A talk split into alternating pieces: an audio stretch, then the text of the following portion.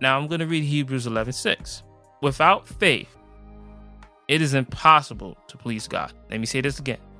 Without faith, it is impossible to please God because anyone who comes to him must believe that he exists and that he rewards those who earnestly seek him. So, you cannot come to God with your philosophy. You cannot come to God with your science, even though God is in science. Yes, He is. you cannot come to God with these level of measurements to try to justify His existence, right? If there's anything I I know in the book of James, it says, if you come to God in doubt, you cannot expect anything from Him.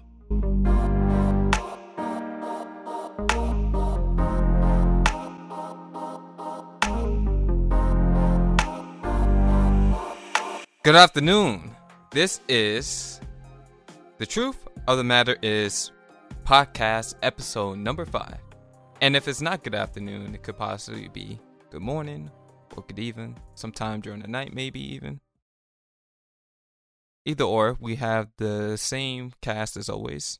Myself, your host, Daniel, and my brother, Jonathan. What's going on, man? I'm doing all right, man. Just trying to stay positive. I must admit, yesterday definitely was a pretty rough day for me. But the real question is, you know, how have you been? I know for sure you've been working double time with work, right? How are you feeling? Yeah, it's uh, a first for me. 84 Mhm. hour week, Whoa. um, two jobs. First time in a supervisor position at one job, so in a leadership position. That's been new. And then at the same time, having been working at the same place for almost three years now, it was also like a relearning process being at a new job. So, in a higher position at one place, the new guy in another place, it's been, I don't want to say challenging, but a very good reminder. And at the same time, uh, a very good test for a lot of things that I feel like I've been learning in life recently. So, yeah, it's it's been a very interesting week. A lot of a lot more grinding than usual, like, and a lot less sleep. So, yeah, definitely definitely a learning experience. Okay, cool. I know when I used to do UPS, I used to do the overnight shifts. And that Mhm. took me some time of getting used to because right from there, I would go right to school. And I must admit, a few times I was dozing off in class. Didn't stop me from getting an A in that class, but it was definitely an adjustment that I had to make.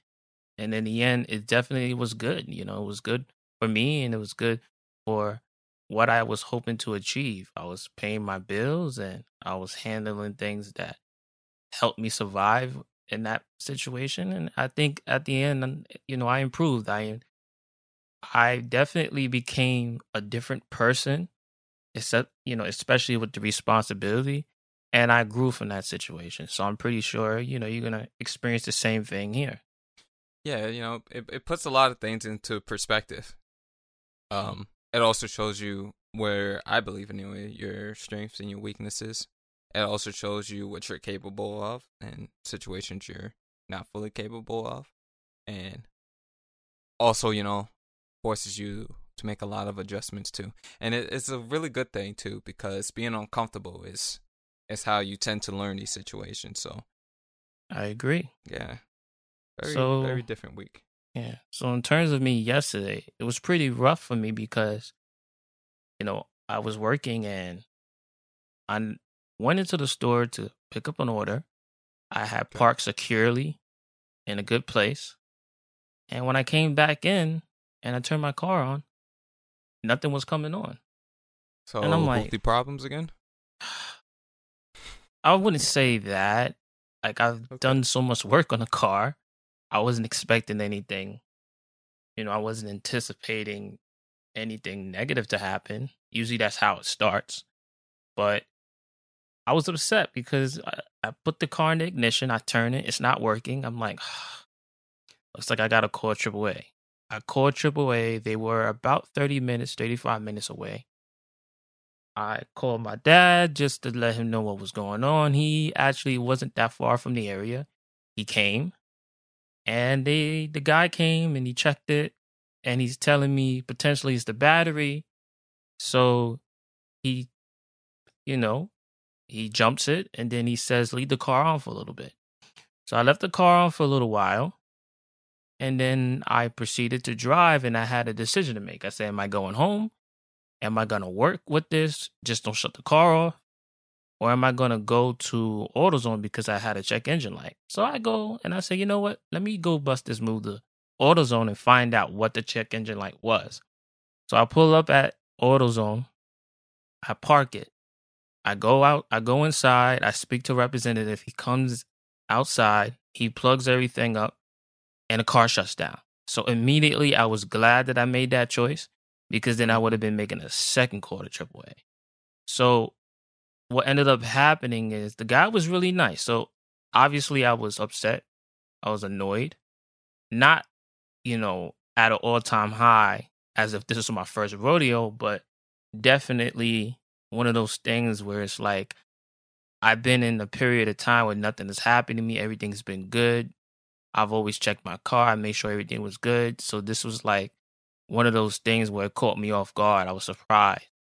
And come to find out, this battery, the Optima battery, was supposed to be two times better than any battery, turned out to be no good. So the guy mm. gave me the cheapest battery there. And at some point today, after this, you know, I'm going to take that battery back, get my warranty for it. And, you know, eventually the hope is that I, I I don't get store credit, but you know, I get my full money back. So I was glad because a lot of what we talked about in the fourth episode was that the guy was really nice and I felt as if, you know, that was God giving me a break. Because not only did the guy install the battery for me, he told me come back the next day or the day after because he's not going to be here today. And he definitely has some pull and he can give me my money back. So hopefully this battery I get now, it does what it's supposed to do. Good thing you reacted well to the situation and you also kept the word with you from the last episode. So that's and found a way to apply it, which is the biggest thing that we want people to do in here, right? It's just application to yeah. to the lessons. So yeah. Yeah. I was Proud glad and I felt God was with me because, you know, he gave me a break. He was nice about it. He was calm about it. He didn't just say, well, here's the situation. This is what you have to do. Good luck. Like he was definitely hands on, definitely helpful. And I think he explained to me that the manager that used to have that work there was not a good guy. So mm. he said all he wants to do is be a, of help and assistance for people that really need it. So I was appreciative of the fact that he understood my situation. And nobody wants to go through that, right? Everybody's trying to go about their day in the most peaceful and the most productive way possible. So when these things come up and they happen, you need someone there that's not going to give you a difficult time. So, you know, I'm just glad that that's over with. And I'm looking forward to completely having this thing closed by tomorrow. So Check. with yeah, so with all that work you've been doing, right? That's that's the stage for me to ask you this. How have have you ever started something and decided to quit or depart, like leave? So I'm the type of person who likes to finish what I start. Mm-hmm. Um, even if it requires me to take more breaks or things than usual. Like, yeah, I typically like to finish what I start. Has that always been the case in the past? Um, I would say like maybe two or three years ago. Absolutely not. It would be more like, okay, this is getting too stressful or this is getting too frustrating. So either I'm just not going to deal with this anymore and, you know, move on, or it would be a situation where it's more of I just come to the understanding that this isn't quitting. This is things coming to its natural end. So whether that's being it's a situation that it's unhealthy for me and the best thing to do would be to walk away rather than just trying to force the situation to work or make it happen because sometimes you just come to the realization that, you know, number one, you can do better. Or two, like I said earlier, the situation is unhealthy, so it's best that you walk away from it. And that's not quitting. That's more of you just understanding when things need to be let go of. Okay, well, it looks like you definitely answered the second question, which was is quitting a loser's mentality in your eyes, or is it justified reasons? But you just definitely um, provided that a little bit. So I'm going to okay. contradict myself a little bit. if the situation is primed and set for you to um finish it, then if you quit, then yeah, there's a loser's mentality. Um, I'm mm. a huge gamer, and there's been many situations where either I'm playing with a team or I'm playing a game that's like I like combat sports, so I play a lot of combat sport games as well. In those games, it's very easy to want to quit. And in uh certain mobile games that I play, you're gonna be some games can go on for an hour long to 45 minutes. Hmm. And hmm. usually the beginning stages are very important in terms of being able to gain advantages and being able to um, set yourself up for long term success. But a lot of people, when things tend to go wrong, immediately want to quit. They want to surrender, or they don't have the the conviction needed to carry out the mission. You know, to execute the mission of of winning the game or accomplish the objective. And in those situations, it's like you're set up to. There will be opportunities for you to come back. There'll be opportunities for you still to win. And this is the same thing in combat sports, or the same thing if you've ever sparred or or fought or done any eh, gone after anything in your life. Those situations where it's like, hey, you have the, every opportunity to finish this. If you quit, that is absolutely a loser mentality. So, okay, pretty detailed answer. I respect it. Yeah. If it's seem, you seem a bit serious like, there.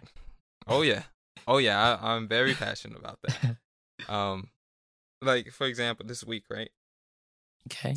I'm working with uh I, am supervising a team for the first time. But I'm not the only um supervisor there for this little eight week project that we're doing. And it's a very dysfunctional situation. There's no leadership. No the the person who's in charge of everything isn't a real leader. And everybody's kind of doing everything for the first time. So there's a lot of finger pointing going on. There's a lot of the blame game. There's a lot of people not wanting to take accountability, and nobody really wanted to be. No one really wanted to step up and just be honest. You know, we we talk about uh, transparency, Christianity on this podcast, right? There's a lot of people who don't want to be transparent because nobody wants to accept the blame. So this is one of those situations where it'd be very easy to quit. But at the same time, you can also look at it and be like, hey, this is one of those situations where it's just unhealthy. And there's not really too much pull that you have in it. So, well, what, what would you think? Would you stick this thing out? Would you walk away from it? Do, do you think these are one of those situations where it's like, hey, you should just quit and just walk away from the dysfunctionality? Or is it one of those situations where somebody just needs to step up and take uh, accountability? What do you think? Well, to me, it depends on the person, right? Mm. Obviously, for me, I think in situations like this, you really find out who you are as a person, whether or not you can handle pressure, whether or not you can overcome. I know when I worked for UPS, that was probably the, one of the most physical, demanding jobs I've ever had. And to them, it's all about loading a particular number within a certain short period of time. And for mm. them, that's how they classify whether or not you will be kept on the job. And I used to laugh because they had me loading and they was paying me eleven or twelve dollars an hour, right? Making it seem as though the, the the job that you were performing, right, was at such a demand that you were being paid significantly enough in order for you to perform it at a well pace not realizing that we definitely were not being paid by the box, right? So in those moments, I persevered. In those moments, I dug deep. In those moments, I felt like some of that helped me become a man. And in those moments, to me, I thrived because the demand in terms of the performance that was needed required a lot of effort. And let me tell you, I used to work a lot. Sometimes I would take the approach as if I was exercising, and therefore it made the job much more entertaining from a personal standpoint. So when I did that job, you know, I found a way to take the positive out of it. I ignored the negative and I thrived in that moment to do what I thought was best, and that was to perform the job at the highest level, to do all that I can do to actually perform it in a way where I will have no regrets leaving. So I think it's different for everyone. Some people will go and be in the middle of that moment and quit, right? Because they're like, I'm not doing this. I don't need this, right? Mm-hmm. Some people will be like, depending on how you talk to me, will determine whether or not I'm going to, you know, give any effort or not, right? Everybody does not accept those sort of things. And some people do. So I think it depends on the person. And I think in the end, they, it has its benefits. So without question, I'm not going to put too much information in that other than the fact it depends on the person. Good answer. Yeah. I think um best thing to take away from all this circumstances play a very huge role in whether or not you do quit or you do lose. Yep, so. I agree. I definitely agree. Yeah, so the discussion today obviously comes out of First John. But before we get into that, you know, let's have a word of prayer. Heavenly Father, in the name of Jesus, thank you for all that you have done and all that you continue to do. We thank you for the air in our lungs because it's with your breath that we have the gift of life. We thank you for our existence because in Him, Jesus, we live, move, and have our being. We ask that you open up our eyes to see, our ears to hear, our hearts to receive, and our minds to understand what you have for us today. Bless each and every one of us. We say these things with confidence in you that you will reveal more of yourself today. In Jesus' name we pray. Amen. Amen. So, First John chapter 2, verse 19 reads, They went out from us, but they did not really belong to us. For if they have belonged to us, they would have remained with us. But they're going to show that none of them belong to us. Yeah, so this text speaks to those who at some point had faith in God and believed. But just like most, and just like anyone, you can change your mind, right? You don't have to believe anymore. In fact, they decided to deny the faith and deny the Son and what he is offering, which is eternal life. So today, you know, I want to have a conversation with you about faith. You know, is faith a, a conviction or a preference? And why we should trust God. So, faith from a worldly point of view is to have complete trust or confidence in someone or something. Now, faith for most people take place from a humanistic perspective when they're dealing with friends, family, partners. And it takes place a lot in the political realm, you know, politics. What tends to happen with those types of relationships is that it's all based upon circumstances that arrive, right? Things that change and everyone isn't sincere with their intentions. In fact, promises are made and then broken. Ex- expectations are expected. And guess what? They aren't met. So that leads me to want to contextualize and historize the text and look at some definitions of some words, right? Because a lot of us, some to some degree, we look at words and terms and we don't have a complete understanding in how they play a role, especially when it comes to you personally. So I figured, you know, we look up some words and we get a clear de- indication of them. And in fact, some words I have here are defined more than once. So let's look at the word promise. So, promise is a declaration or assurance that one will do a particular thing or that a particular thing will happen.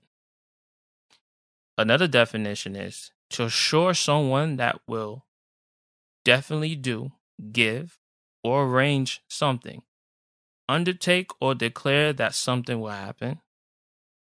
And let's look at the third one I have here giving good grounds for expecting a particular occurrence or situation.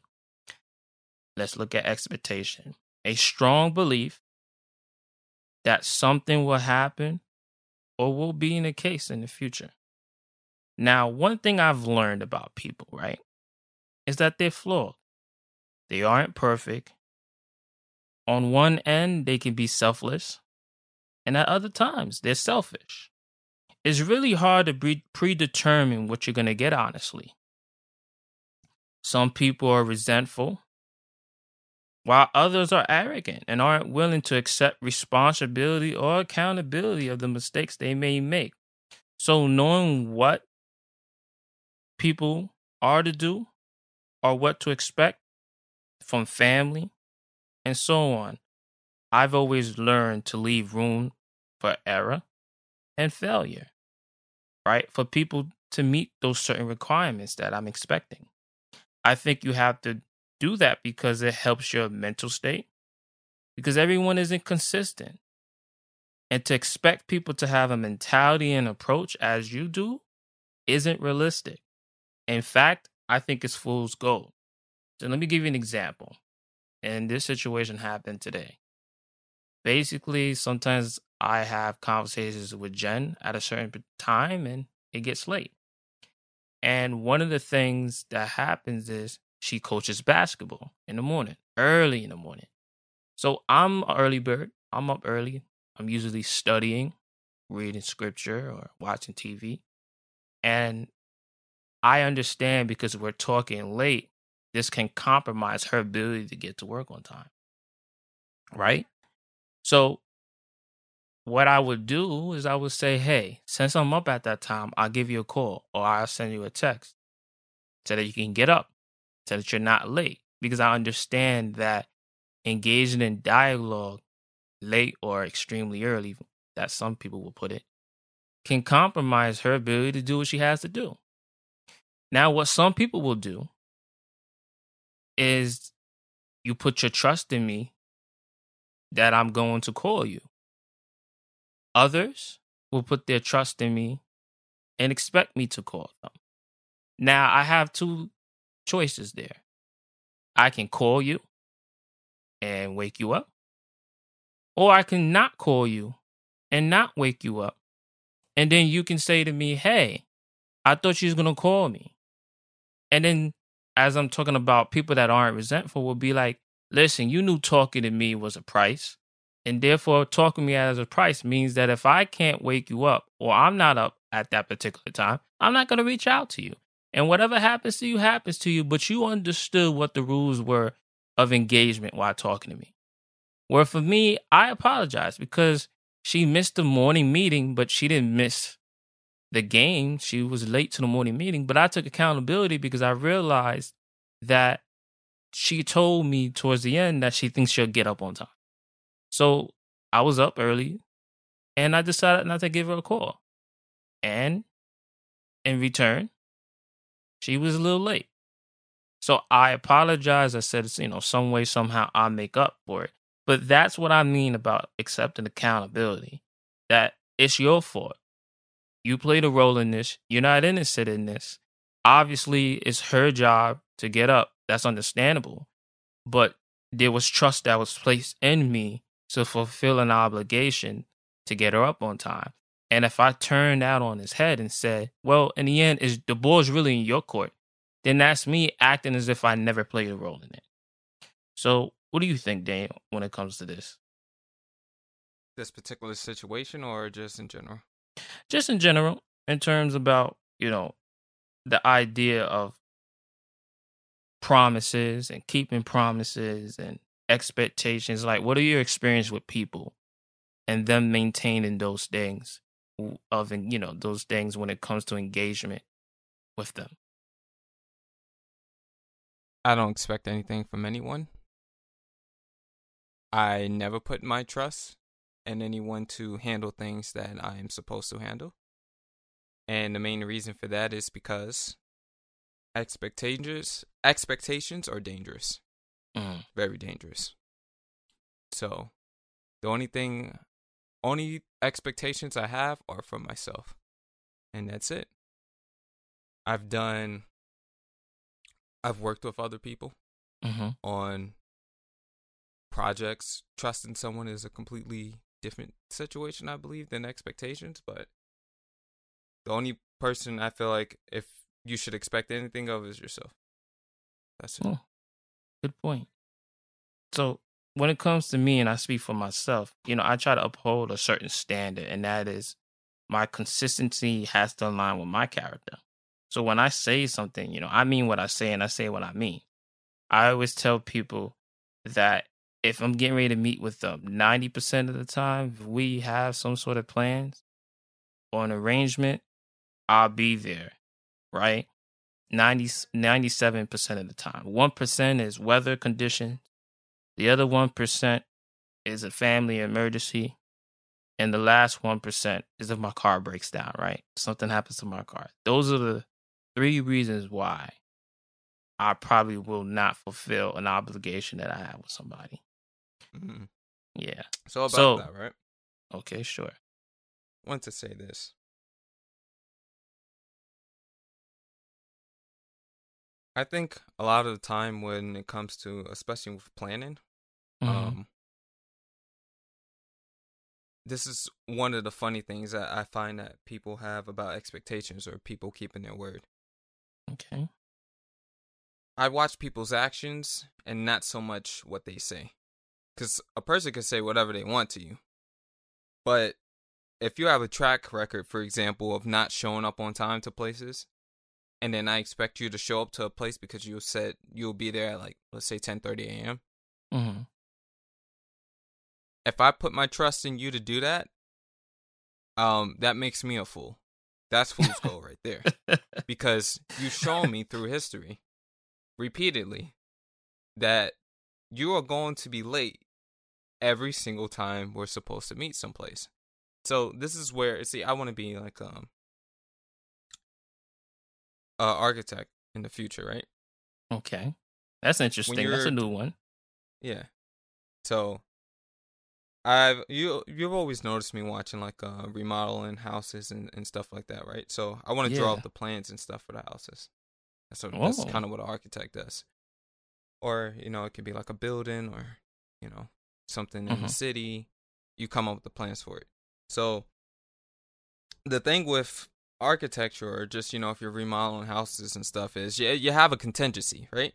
You have Mhm. a little con- you have a contingency plan just in case if when you're doing the remodel, uh you go over budget of what you think you're going to spend to, you know, replace floors, paint walls, get furniture. Uh there may be some type of structural issue. Um maybe like a pillar needs to be or a beam needs to be put in place, right? hmm or it's going to cost you some extra money to do some framework. Or let's say there's a problem with like a slab or, you know, a structural issue.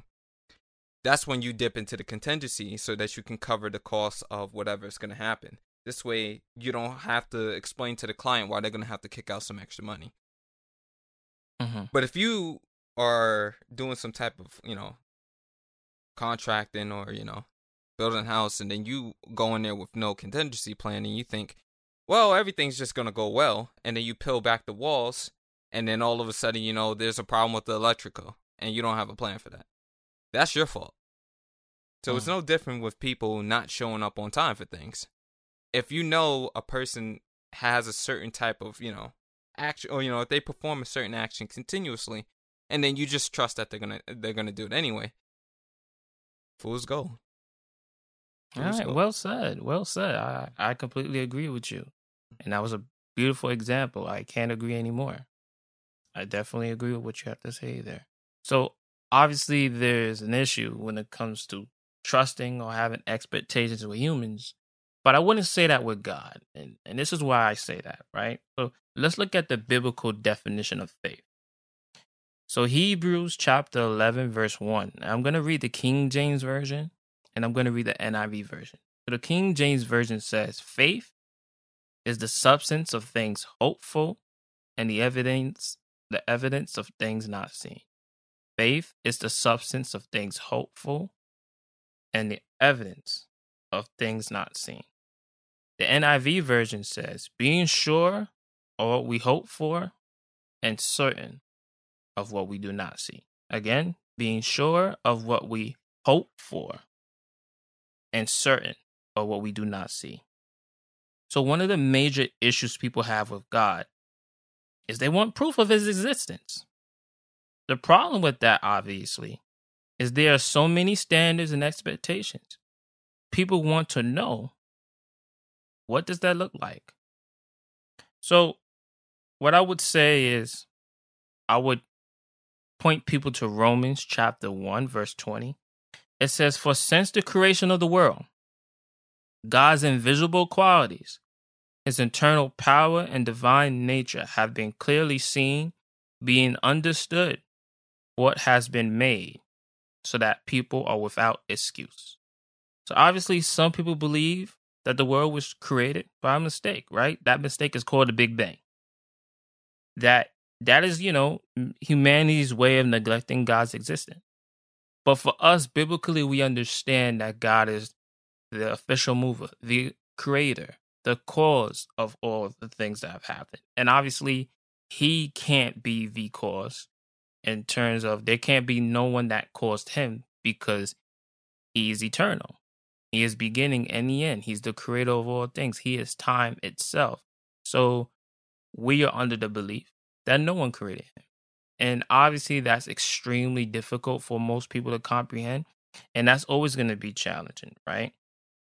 But if there's anything that I've learned and came to understand when I became a believer, is that God is not a God that must be proven, but instead I've learned that he must be revealed. Now, the reason I say that is because no matter what, right, and I've learned this with human beings, the standard, the goalpost is constantly being moved. So here's what I mean, right? Take a look at Jesus' story, right? In his time, he did several miracles, right? He healed the sick, he gave sight to the blind, he fed the 5,000, he fed the 4,000. For most, I would believe that that would be enough, right? Like he's done all these miracles, he's provided insight. What more do you want? That wasn't enough, right? The Jews wanted signs. In fact, those were signs, and yet they didn't believe. In fact, they called him demon possessed and said that he wasn't God's son right? And at the time, you know, Jesus' response was that if you don't believe in me, believe the works, that you may understand that the Father is in me and I am in the Father. And what was happening there is if you go to John 10 30, he says, I and God are one. I and God are one. So he was affiliating himself being on the same level as God. And they call that blasphemy. And they were going to stone him, right? Because they didn't understand. So Here's a story. Last week, what I did was I referenced some stories and I say you should read them on your own. But today, we're actually going to read the stories, right? So, Jesus spoke about a story the rich man and Lazarus. So, this can be found Luke chapter, uh, Luke 16, chapter, uh, verse 19 through 31. There was a rich man who was dressed in purple, in fine linen, and lived in luxury every day. At his gate was laid a beggar named Lazarus, covered with sores and longing to eat what fell from the rich man's table. Even the dogs came and licked his sores. The time came when the beggar died, and the angels carried him to Abraham's side. The rich man also died and was buried. In Hades, where he was in torment, he looked up and saw Abraham far away with Lazarus by his side. So he called to him, Father Abraham, have pity on me, and send Lazarus to dip the tip of his finger in water and cool my tongue, because I am in agony in this fire. But Abraham replied, Son, remember that in your lifetime you received your good things, while Lazarus received bad things. But now he is comforted here, and you are in agony. And besides, all this between us and you, a great chasm has been set in place, so that those who want to go from here to you cannot, nor can anyone cross over from there to us. He answered, Then I beg you, Father, send Lazarus to my family, for I have five brothers. Let him warn them, so that they will not also come to this place of torment. Abraham replied, They have Moses and the prophets. Let them listen to them. No, Father Abraham, he said. But if someone from the dead goes to them, they will repent. He said to him, If they do not listen to Moses and the prophets, they will not be convinced even if someone rises from the dead. Good read. Good read. So, what do you think of this story, Daniel? I remember this one from when we were like six, man. I remember this story so well. so, so what do you It think was, the uh, main point is here? This is why I said what I said about people taking accountability for things and putting their trust in in in in people. It's actually because of this story. Oh, you could really? look somebody directly in the face, tell them something, and then if you believe it without recognizing the patterns of what it is that they do and don't do, then that's just on you. like I, I really can't put it any other way. There's been so many situations that just occurred throughout my life where I just I see this every single time. You could tell somebody something, they won't listen. You can send somebody with um a good reputation and they still are going to believe what they want to believe regardless so Mm-hmm. Yep. So that's what it is, always and the, backs it up mhm, and that's really what it is. And the person that has been risen from death is guess who? It's Jesus. And now they still don't believe him, right? Even when Jesus came and he, I remember the story when they were talking about the the vineyard, Mhm. and that's a different story. It's a it's a it's a similar con it's a similar concept where it says that I will send my son, and they know who he is, and then they still did what they did to him. So the, the point really here is that is that when it comes to showing somebody what the truth is and pointing them in the direction of the truth is, people still don't believe, right? Jesus brought a man back from the dead, right? His name was actually Lazarus, and this is in John chapter 11, right? And anyone who wants to read that story, they're entitled. We're not going to read that story today. But again, if you want to read it, it's in the Gospel of John, chapter 11. And guess what? They didn't believe in him either. Nope. Many times, people still question him and wonder where he got his power. In fact, there's a story in Matthew, chapter 8, verses 24 through 27. suddenly a furious storm came up on the lake so that the waves swept over the boat but jesus was sleeping the disciples went and woke him saying lord save us we're going to drown he replied you have little faith why are you so afraid then he got up and rebuked the winds and the waves and it was completely calm the men were amazed and asked, What kind of man is this? Even the winds and the waves obey him. Heck, So- his own disciples still had a hard time believing in him. Yep. So And they that's were the with problem. the man at the start of his ministry to the very end of it, which was three and a half years. And they still didn't believe in him. Yep, that's a good point, Daniel. That that's what's really going on is that here you have a man who was performing miracles, who was controlling the winds and nature itself, and people still question it. people still didn't believe. People still found reasons to question it, right? And here's the last text here, if you don't mind. Uh, Gospel of John 14, 8 to 11. Lord, show us the Father, and that will be enough for us. Jesus answered. Don't you know me? Philip, even after I have been among you such a long time, anyone who has seen me has seen the Father. How can you say, Show us the Father? Don't you believe that I am in the Father, and that the Father is in me? The words I say to you, do I not speak on my own authority? Rather, it is the Father living in me who is doing his work. Believe me when I say that I am in the Father, and the Father is in me, or at least believe on the evidence of the works themselves. Yeah, so even when it came down to his death and resurrection, right? They still didn't believe. Mary told them he was resurrected. And it still didn't matter, right? It wasn't until Thomas felt the palm of his hand where he was nailed. And the thorn, well, I wouldn't say the thorn, but where they stuck him on the cross, he felt his side. Then they believed. So the biggest issue is that there was a lack of faith and belief. Right? And it is to this very day. Nothing has changed.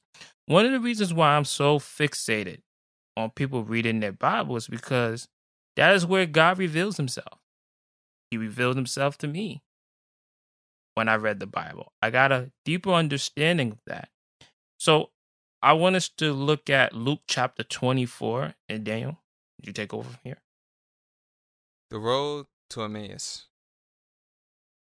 Now that same day, two of them were going to a village called Emmaus, about seven miles from Jerusalem, where they were talking with each other about everything that had happened.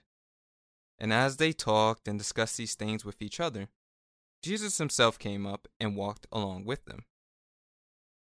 But they were kept from recognizing him. He asked them, What are you discussing together as you walk along? They stood still, their faces downcast. One of them asked him, Are you the only one visiting Jerusalem who does not know the things that have happened there in these days? What things? he asked. About Jesus of Nazareth, they replied. He was a prophet, powerful in word and deed before God and all the people. The chief priests and our rulers handed him over to be sentenced to death, and they crucified him. But we had hope that he was the one who was going to redeem Israel. And what is more, it is the third day since all this took place. In addition, some of our women amazed us. They went to the tomb early this morning, but didn't find his body. They came and told us that they had seen a vision of angels who said he was alive. Then some of our companions went to the tomb and found it just as the woman had said. But they did not see Jesus. He said to them, How foolish you are, and how slow to believe all that the prophets have spoken. Did not the Messiah have to suffer these things and then enter his glory? And beginning with Moses and all the prophets, he explained to them what was said in all the scriptures concerning himself. As they approached the village to which they were going, Jesus continued on as if he was going farther. But they urged him strongly, Stay, stay with us, for it's, it's nearly even. The day is almost over. So he went in and stayed with them. When he was at the table with them, he took bread, gave thanks, broke it, and began to give it to them. Then their eyes were open, and they recognized him, and he disappeared from their sight.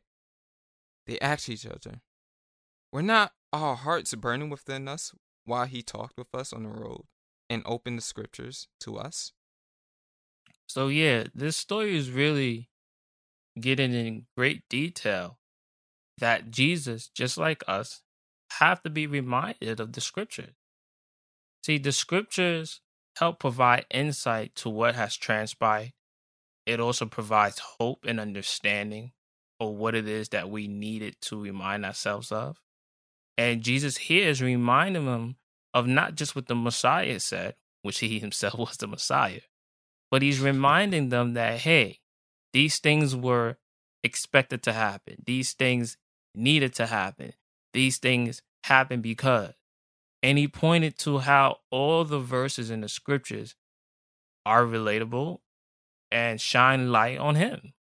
So it wasn't until he sat with them and fellowship with them so that it became abundantly clear that he was revealed to them.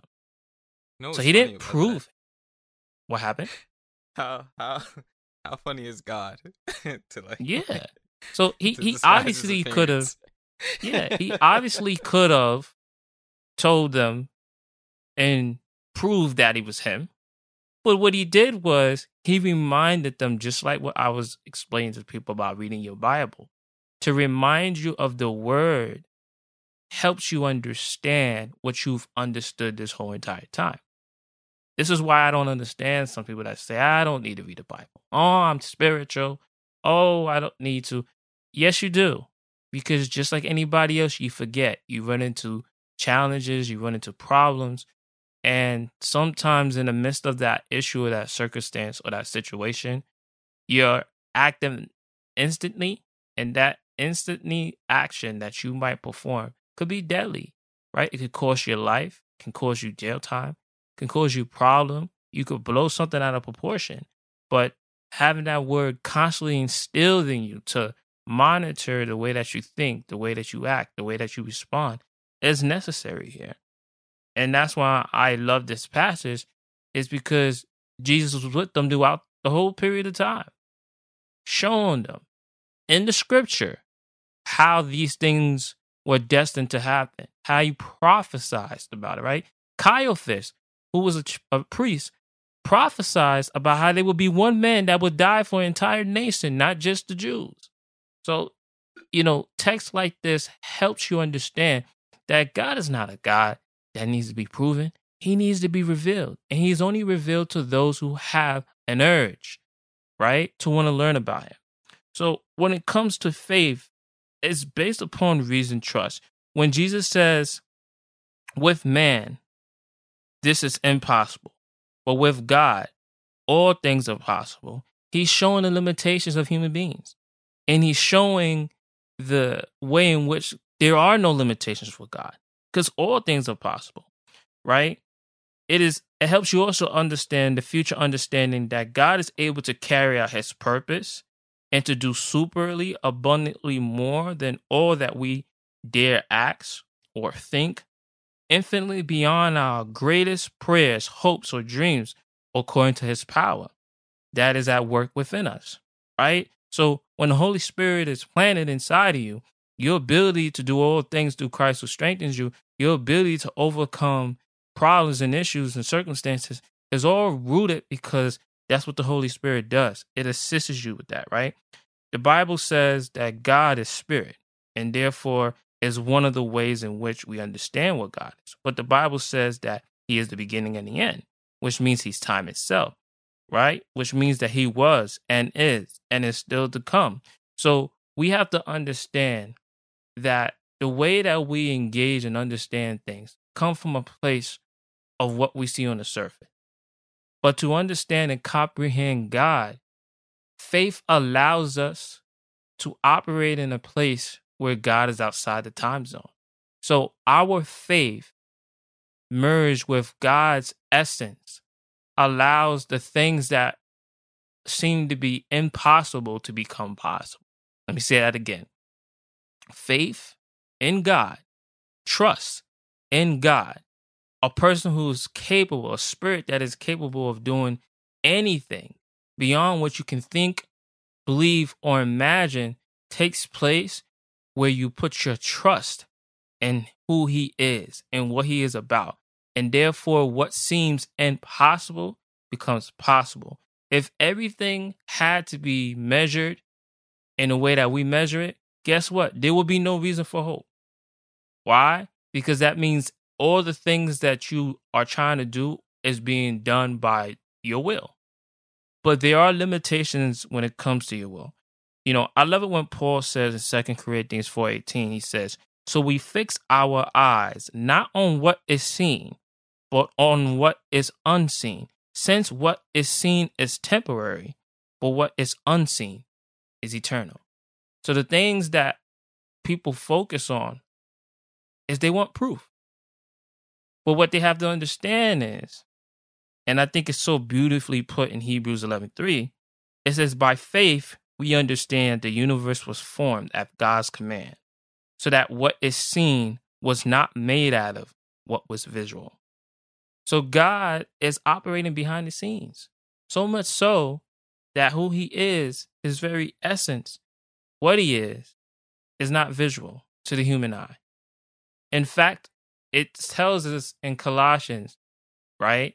And I believe it's Colossians 2 9, that Jesus embodied the fullness of God, right? And I'm paraphrasing the fullness of God, right? And God chose Jesus as the person he was going to operate through.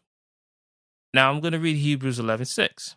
Without faith, it is impossible to please God. Let me say this again. Without faith, it is impossible to believe or is impossible to please God because anyone who comes to him must believe that he exists and that he rewards those who earnestly seek him. So you cannot come to God with your philosophy. You cannot come to God with your science, even though God is in science. Yes, he is. You cannot come to God with these level of measurings to try to justify his existence. Right? If there's anything I, I know in the book of James, it says if you come to God in doubt, you cannot expect anything from him. Let me say that again. If you come to God with doubt, you cannot accept anything. You cannot expect anything from him. Because when there's faith, there's an absence of doubt. When doubt is at the forefront, there's an absence of faith. Right? In the book of James, it says, it's like looking at the mirror, remembering what you look like, walking away, and then totally forgetting what you look like. You have to come to God in faith, in trust, in belief in who He is. And I think so often we negate that. We don't give it any credence, we don't give it any value. And then we're operating from a completely different place. And that to me is where it becomes problematic. And that is probably some of the reasons why God is not present with some of you is because you don't have any belief and any trust. And reading your Bible helps you build that trust, that reason, faith that you have. So, why should we trust God then? Mm. Well, before you say that, right? I think a lot of things that people ask is is faith a conviction or a preference? And a conviction is something that is unchangeable, right? That means that it's firmly held regardless of the circumstances. Whereas a preference is something that's changeable, which means you have the right to change your mind with new information and speculation. So, just to make a few comments here, right? When it comes to having a conviction, that means that you are convinced that what is true is true based upon how much effort and time and energy you've placed in it. A preference is something where you have doubt, you're not sure. And because of that, you can't hold on to anything because with new information that somebody might present to you, you might not believe it. You might question it. You might not accept it. So the question becomes is your faith in God a conviction? Because if it's a conviction, then guess what?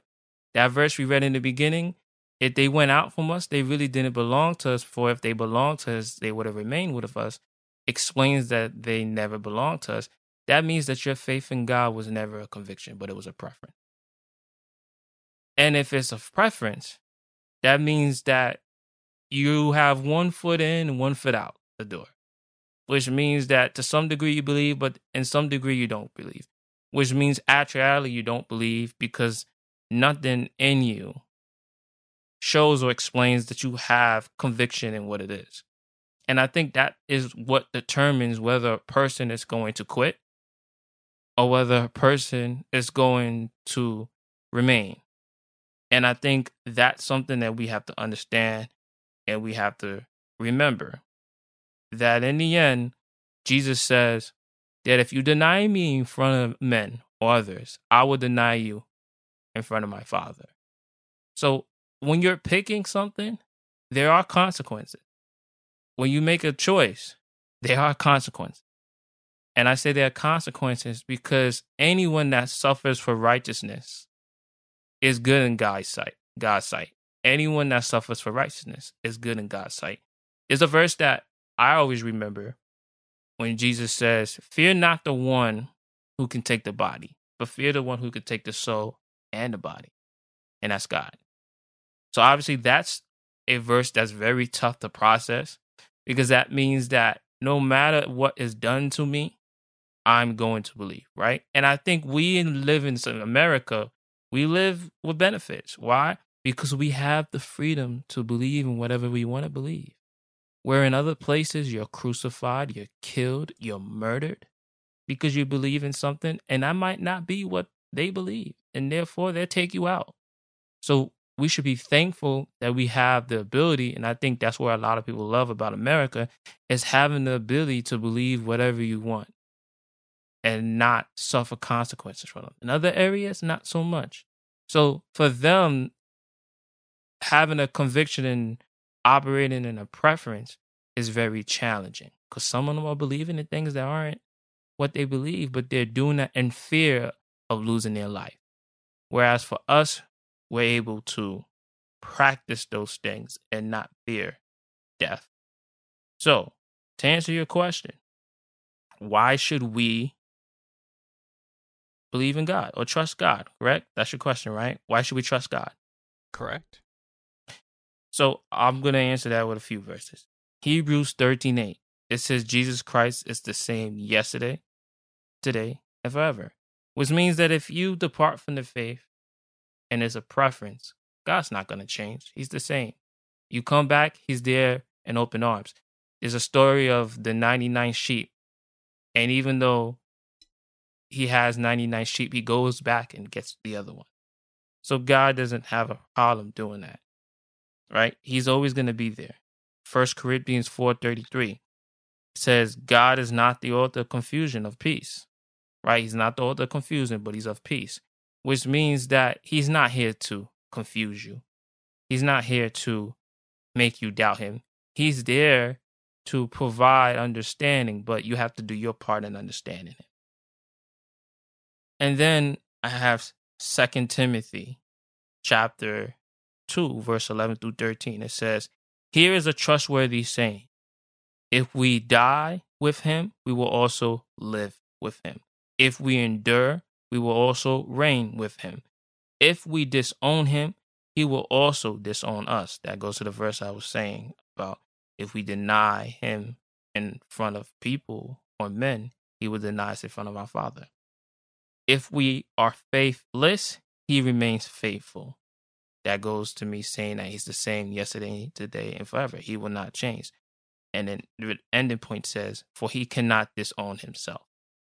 And then I want to read Ephesians 1 13 through 14.